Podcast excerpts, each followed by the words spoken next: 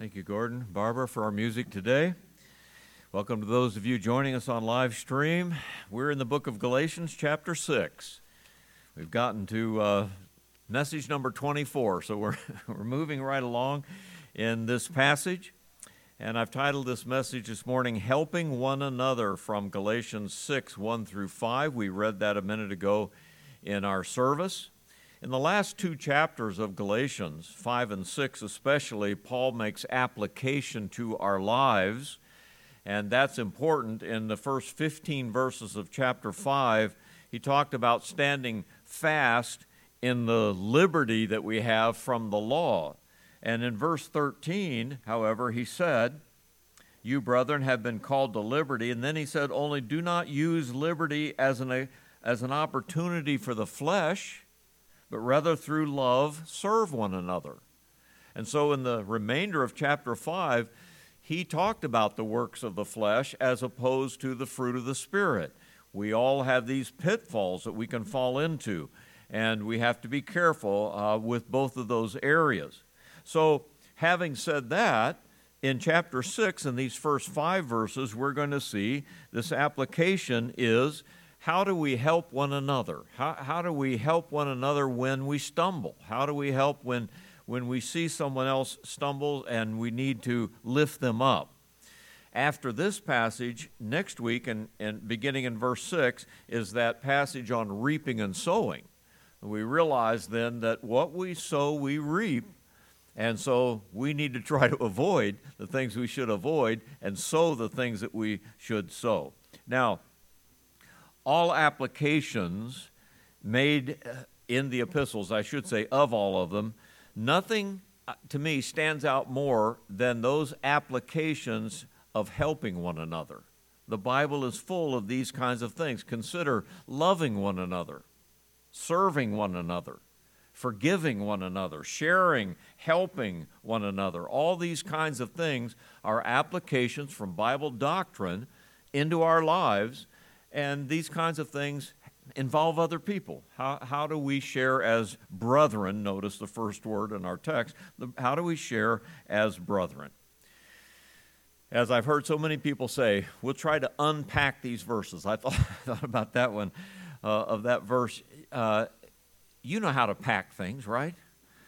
You guys have been packing a truck this week. You know how to pack things. Well, you've packed a suitcase, maybe you've packed your car or whatever. You know, some people can pack and unpack better than others. Uh, you know, I, women are better at this than men, guys. I hate to tell you this. We can, we can be going somewhere, and I look out in the bedroom, and, and my wife's got things laying all over the room and one little suitcase in the middle of the room. And I'm saying to myself, how's she going to pack that? You know, I, my suitcase is still in the closet. I haven't even opened a drawer yet. And yet, you know what? When it's all done, she's got it packed, and I'm trying to figure out what I need to take. Some people can pack better than others. matter of fact, she, she came up with the word this morning. We were supposed to turn on the dishwasher and let it run overnight because the water's cheaper at night. So we're, we're going to let it run overnight, and in the morning, we forgot to turn it on. And so her word was, well, we can crunch more into it. crunching dishes into the dishwasher. I can do that. So her word rather than pack is crunch. She has a new. So we're gonna we're gonna uncrunch these these verses.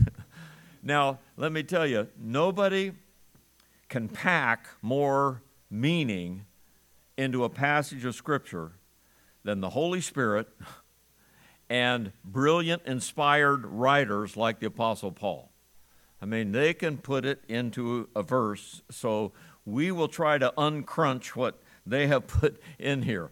I've just got two major divisions here that we're looking at, you see in your notes, and six points under them, but in my notes, I have 18 various thoughts from these verses that are all here. And you know, we never get to the bottom of them, do we? No matter how we study and how deep we try to go or apply to ourselves, we'll never get to the bottom of, of what a, a verse says. But we're going we're going to try to unpack or uncrunch what we can here, all right? So notice two thoughts that I have here. One is restoring a brother or sister, restoring another believer when they fall and when they're under a heavy load.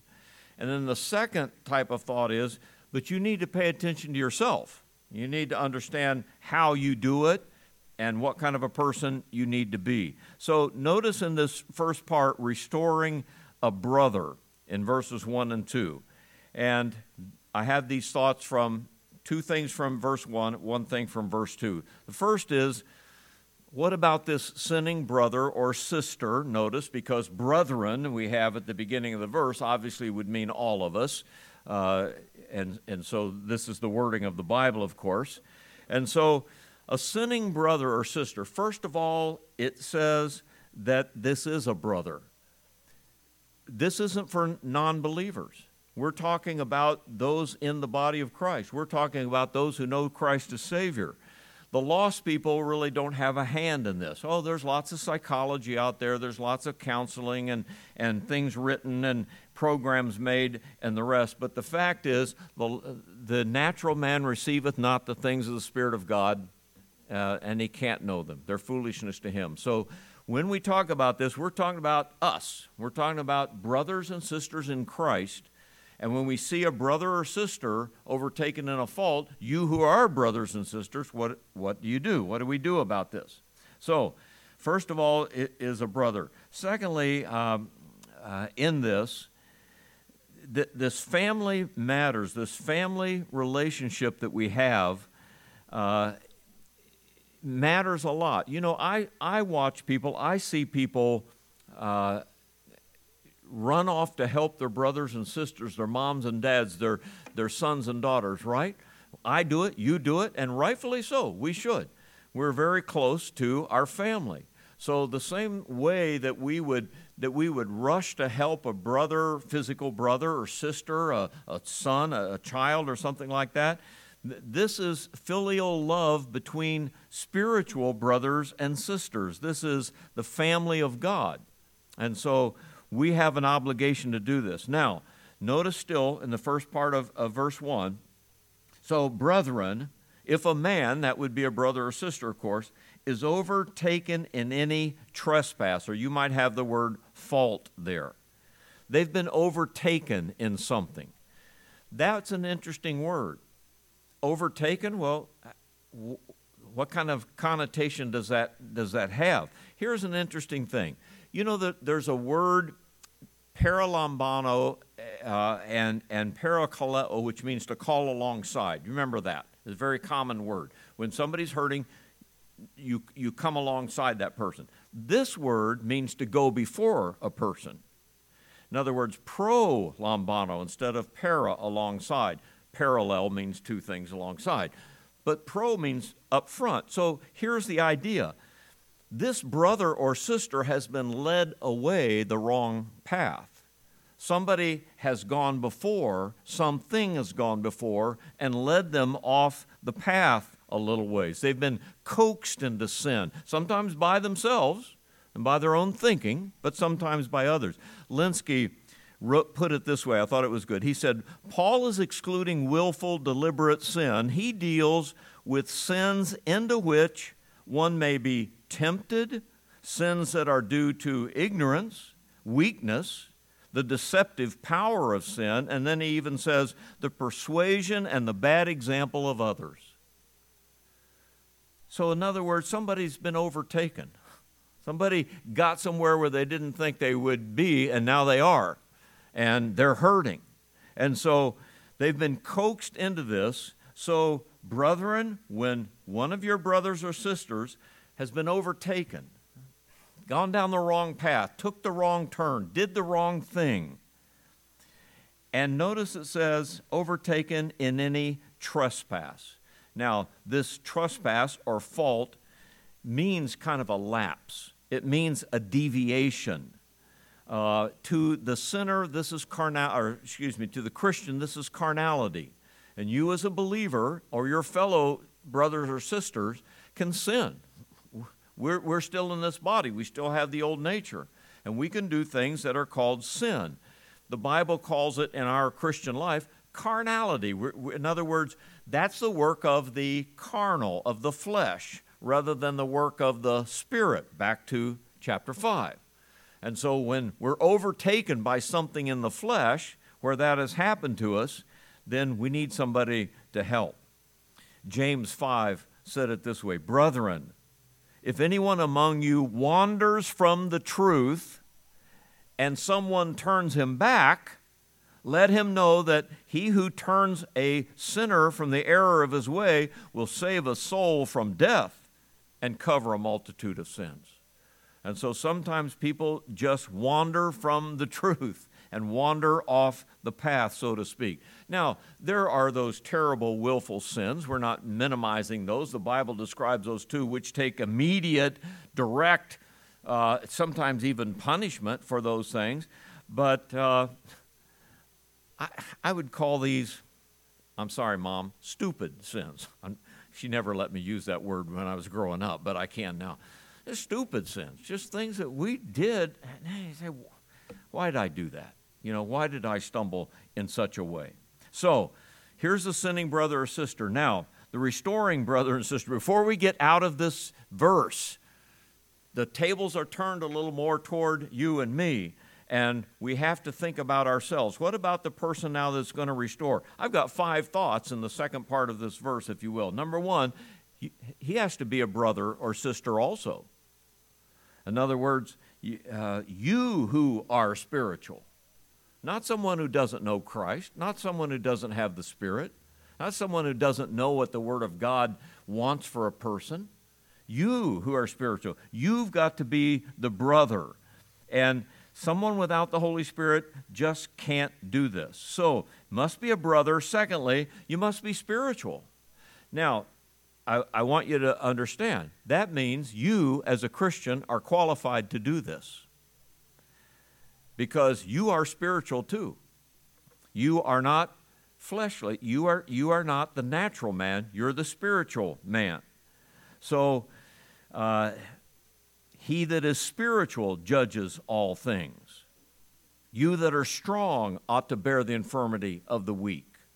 And so you have to be spiritual, and every believer is spiritual in that sense that you have the Holy Spirit.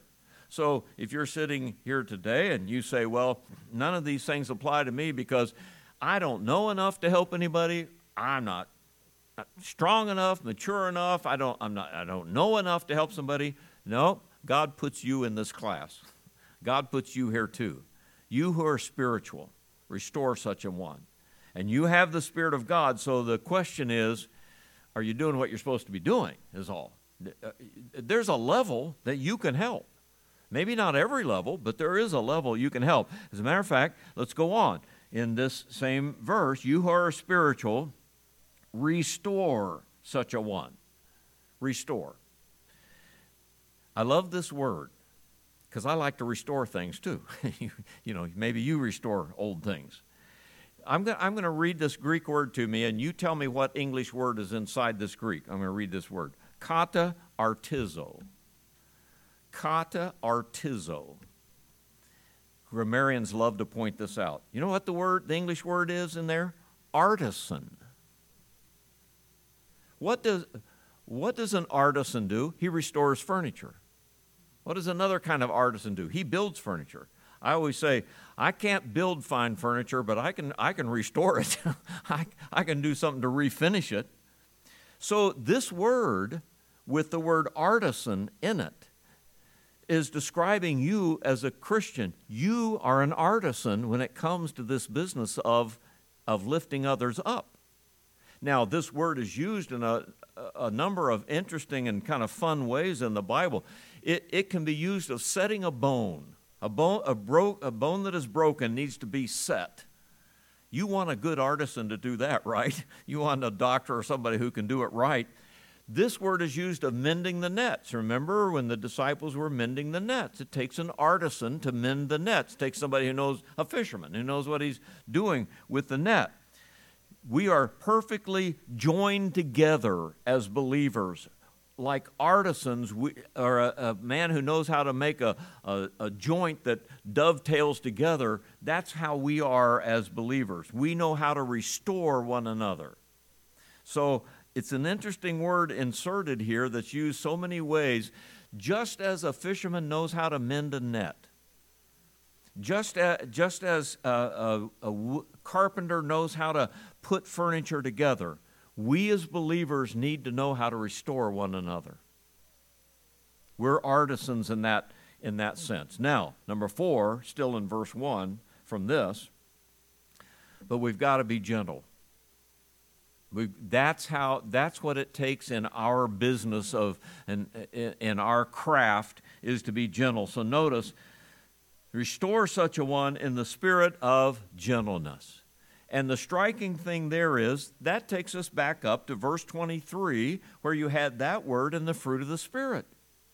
You might have the word meekness there. Meekness or gentleness is one of the fruits of the Spirit. In other words, he's applying the fruit of the Spirit that we are supposed to live by and know into our craft of helping one another. And so, one of the ways that you do it is through gentleness. You gotta, you gotta do this like a mother.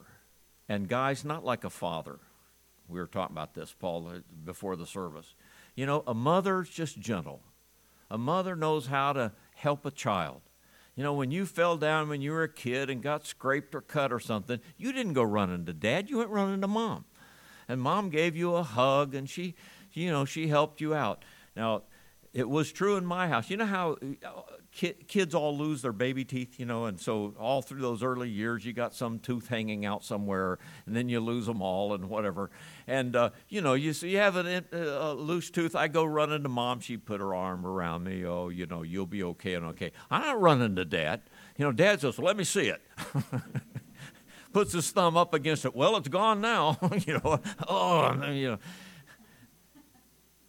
Gentle like a mother gentle like someone who cares, like someone who just, by putting her arm around you, made you feel better. With gentleness, it is. Restore in gentleness. And then a fifth thing before we leave verse 1 is considering yourself, lest you also be tempted. You know why? Because that person who strayed off the path could be you next time. You have it in you to do this. Remember, uh, 1 Corinthians 10 13, there hath no temptation taken you, but such as is what? Common to man. It's in you too to do these kinds of things. In, in Acts 14, Paul and Barnabas uh, are in that first missionary journey, and, and uh, the, the, the pagans there claimed that they were gods. Remember that? And they were going to do sacrifices to them. And Paul runs in among them and says this He says, Men, why are you doing these things? And then he says, We also are men with the same nature as you. Or in the old version, like passions that you have. We're people too. We're the, we, we can fall into to faults too. So he says, Be sure now you consider yourself. And he's not done with this kind of thought. But, uh, you know, it's not so much, I'm going to keep my eyes on you. It's more, I'm going to keep my eyes on me. I'm, I'm going to watch myself to make sure that I'm doing right. An artisan, folks, needs practice. If you're a woodworker, you need to work, work with wood. If you're a painter, you need to paint. It, uh, uh, you know, whatever your skill is, you don't just let it sit. You've got to practice. You've got to keep up. You've got to study. You've got to learn. And with us as brethren, we need to stay after this thing and consider ourselves have I just sat and done nothing? Have I not worked at being the kind of helper that God wants me to be to other people? An artisan has to work at it, has to keep up. So, the restoring brother and sister. Now, thirdly, in, uh, in these first two verses, well, we have a divine brother as an example and that ought to help us. We kind of have a way to look. But I want you to notice here at, the, at verse 2. Now, he says, Bear one another's burdens and so fulfill the law of Christ. bearing one another's burdens. Let me take that word burden first because it appears twice if, if, if you're reading the, the old version it also appears at the end of verse 5 but in the new king james at the end of verse 5 it has the word load which is correct because it's two different greek words. Though sometimes we use the same english word they're very close to one another. So we'll come back to that second word translated load for us. But here the word burden simply means a weight something that's heavy something that's weighing a person down, a weight or a load, and in that sense, a burden. And you know, sometimes these kinds of burdens that people carry or are weighted down with are, are more physical type of things. It, it can be a physical problem in your very body that weighs you down, it can be an emotional thing, it can be financial burdens that, that people carry. You're just tired, you're just spent, you're at the end of your rope. It can be that kind of a just a weight on top of you. Sometimes it can be more those inner sins, those inner carnalities that come out anger, being offensive, being fleshly, being hurtful, being impolite. And those kinds of things that shouldn't be there in us, but they're, they're works of the flesh too and we're weighted down by that. We just can't get ourselves away from that kind of thing. Now, so some people just, there's a, there's a heavy burden on them. And so, what are we supposed to do? Bear the burden. And what does this word bear mean? It's going to be twice in here, but it just means lift it, carry it. So, how do you bear somebody else's burden? How do you you know, care for somebody else. I say that burdens like this are primarily caused by being alone. I'm just, I'm hurting, so I'm getting away from everybody. I'm hurting, so I'm going to run and hide. I'm hurting, so I'm not going to go to church, which is exactly where you need to go to have somebody help you bear the burden. But a lot of times it's just being alone. That's why the word for comfort in the Bible is to come alongside. Paralambano. Not as the word up above, get out in front, but come alongside. Come, come beside somebody like that mother who puts her arm around you or, or whatever. You, you just need to be there with them because being alone is what they don't need. The word comfort, by the way, in, in the New Testament that appears so many times is exactly that word parakaleo, come beside somebody. The way you comfort is don't let them be alone. Come where they are, and then whatever they're lifting, you lift too. Pretty simple. Now, we'll come back to that thought in just, in just a minute. Right at the end here of the, of the verse, if you do this, you fulfill the law of Christ? Isn't that interesting? Well, let me remind you of a couple things. Isaiah 53 Surely he hath what? Borne our griefs and carried our sorrows. So, the one thing Jesus Christ did for us is become a human being, come alongside us as humans to carry our load of sin. And he did it for us. Or 1 Peter 2:24 Peter says, "Who his own self bare our sins in his own body on the tree." Let me put my body in your place. Let me let me come alongside you and bear your sins even on the cross. So, what do we do when we love one another? What do we do when we encourage one another or help one another? We get where they are and we bear their burdens. Here, here's a great passage in, in 2 Corinthians chapter 1, and every time I start this book, I did the other day, I, I come across this concept. Notice the word comfort here, how many times it appears in 2 Corinthians 1, 3, and 4. How many times the word comfort appears? That word come alongside. Blessed be the God and Father of our Lord Jesus Christ, the Father of mercies, the God of all comfort, who comforts us in all our tribulation, that we may be able to comfort those who are in any trouble. he does that for us so that we can do that with others. Comfort those who are in any trouble with the comfort with which we ourselves are comforted by God. Constantly in that passage. Just as Jesus said, I will always be with you. I will never forsake you. To the end of the age, I'm walking beside you. I'm comforting you. Turn that around and say, That's what I'm going to try to do to my brother or sister in Christ, and you will be fulfilling the law of Christ. When he just simply says, uh, you'll know, they'll know you're my disciples when you love one another. That idea of love captures all of that with each other. All right, so restoring a brother is what we have first the sinning brother, the restoring brother sister, and then even the example of Christ. But he's not going to leave us there. In the last three verses, he's going to talk about yourself, examining, I have yourself. And again, an emphasis has to be here on you or me so that we can do these things. And so, three verses, three, four, and five, I just have three short statements. You got to think right, then you have to examine right, make sure you're doing the proper examination, and you have to do right. So, follow, follow these thoughts, if you will. So, in verse 3, if anyone thinks himself to be something when he is nothing, he deceives himself. You got to think right.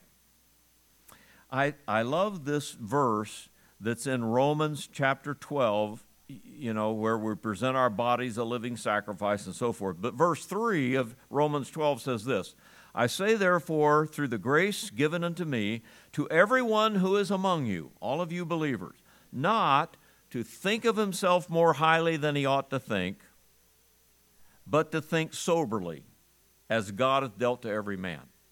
Not to think too highly, but to think rightly, soberly. That's why I say think right. So you can think more highly of yourself, and when you do, you can't help anybody.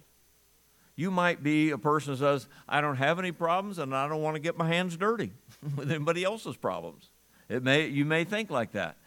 Or you may be a stumbling person who says, I don't need anybody else. I don't want anybody else around me. Think of yourself more highly than you ought to think and you'll get nowhere with that because that's also caused by being alone. I can't help anybody. I don't know enough to help anybody. And I'm not that type of a person. So you you put yourself off by yourself and you never reach out to anybody else. You're thinking of yourself more highly than you ought to think but to think soberly, if I can use Paul's word from Roman again, to think soberly. Now, that word, sophronos, at that point, doesn't mean think terribly low of yourself.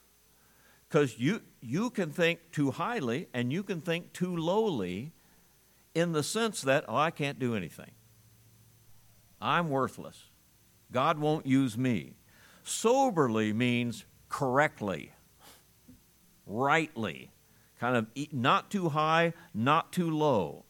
Now, when he says, anyone who thinks himself to be something when he is nothing, I don't think that means you're supposed to think, I'm nothing, I'm worthless. What it means is, if you are thinking that you're special when you're not, that's what it means. You've deceived yourself oh, I'm so special. I, you know, I don't need to help anybody. Or, you know, or you might saying, I can't help anybody. Then you've deceived yourself. You can. And so, be not deceived.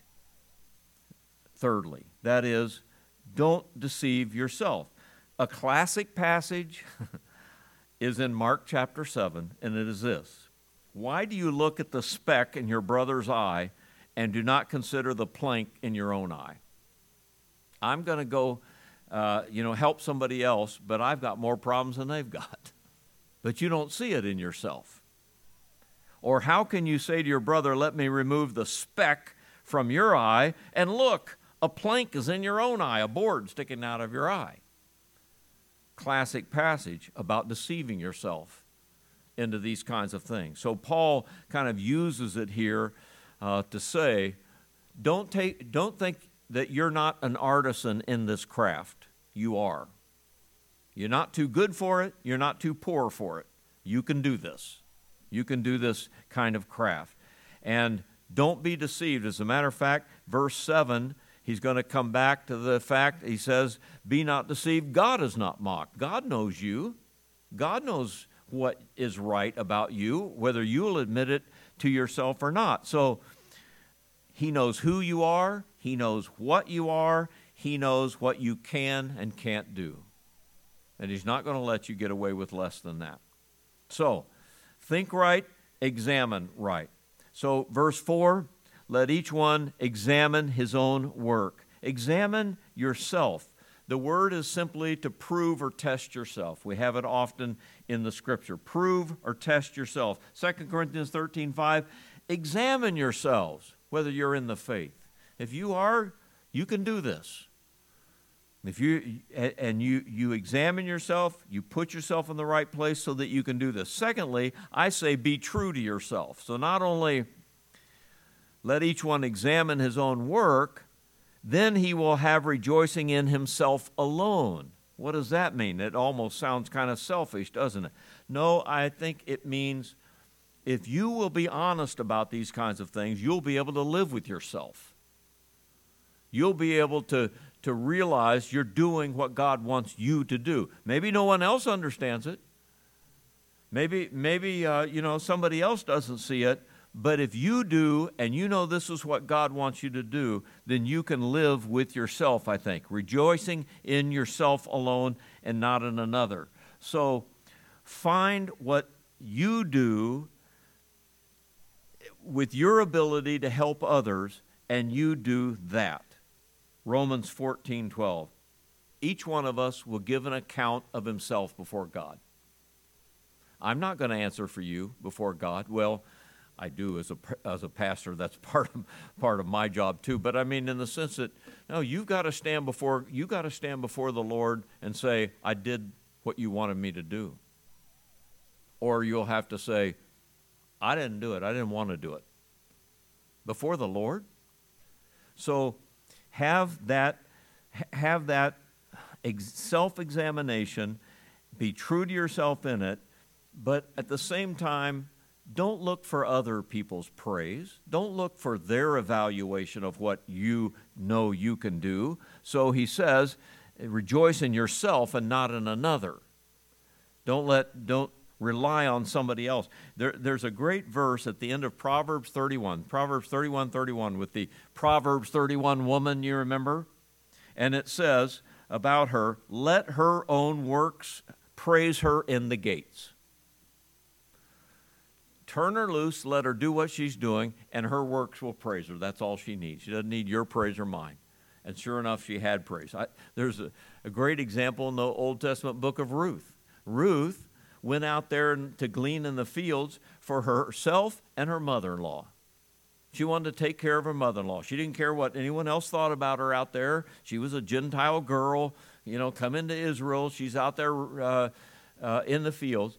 And uh, she just did what God wanted her to do. And it's Boaz who praised her for that. Not that she was looking for that, not that she needed praise for anybody, but that's where the praise came from. So, so make sure you're doing what God wants you to do and not for the, the praise of other people. Now, one, one last verse here, and I just say, do right.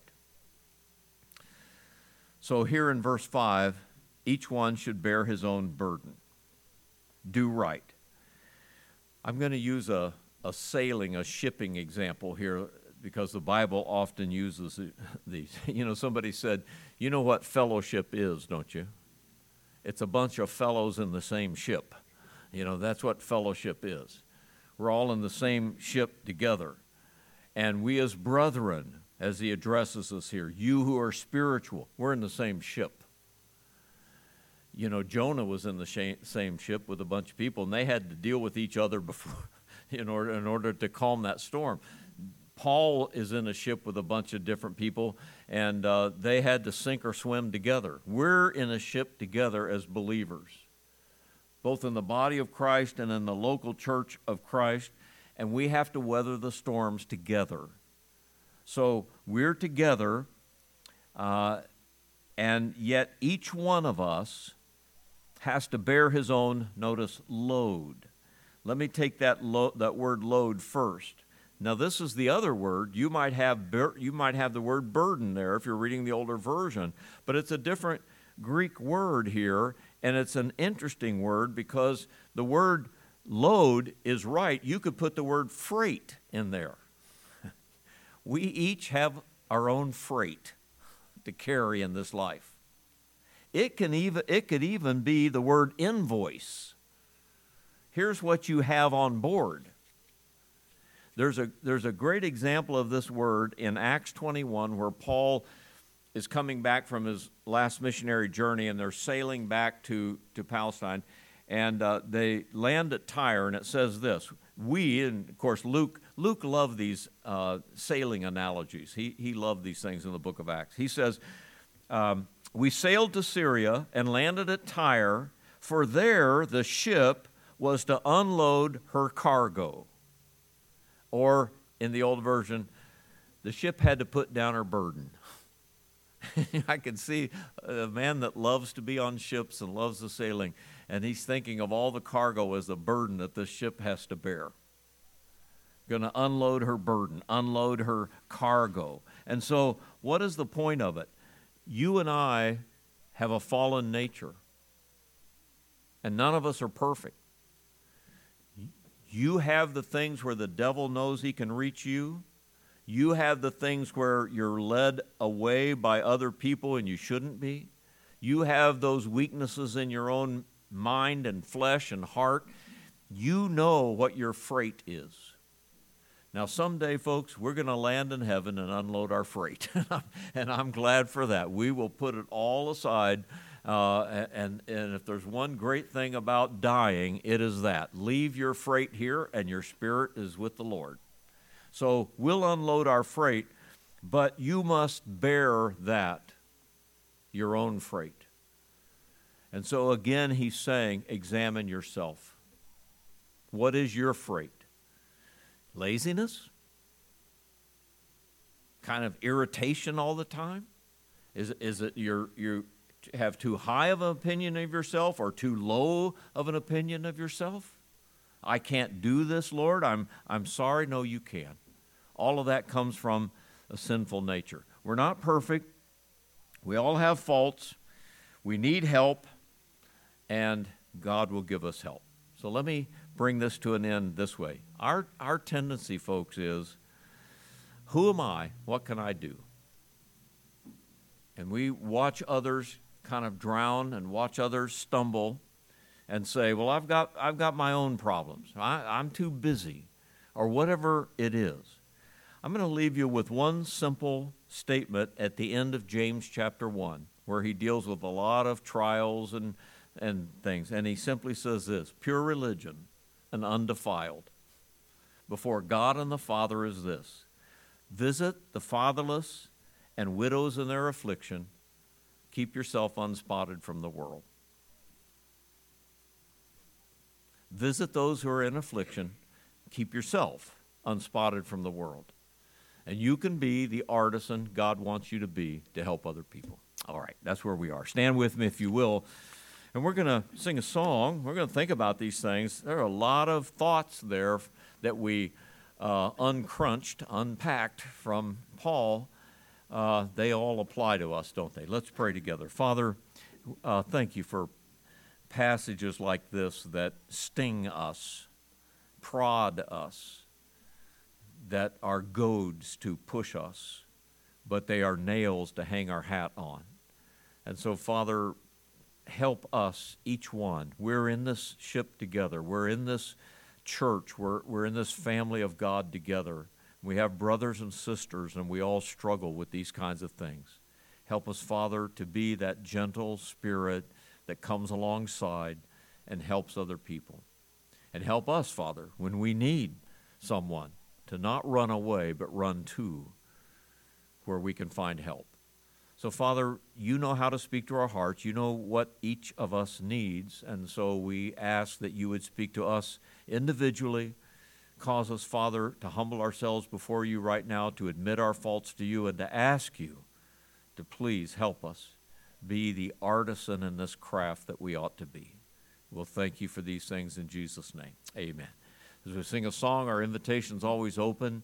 It is at the close of the service, too. You respond to this in the way the Lord wants you to respond. Humble yourself before Him, and He will meet you there. Gordon, come and lead us.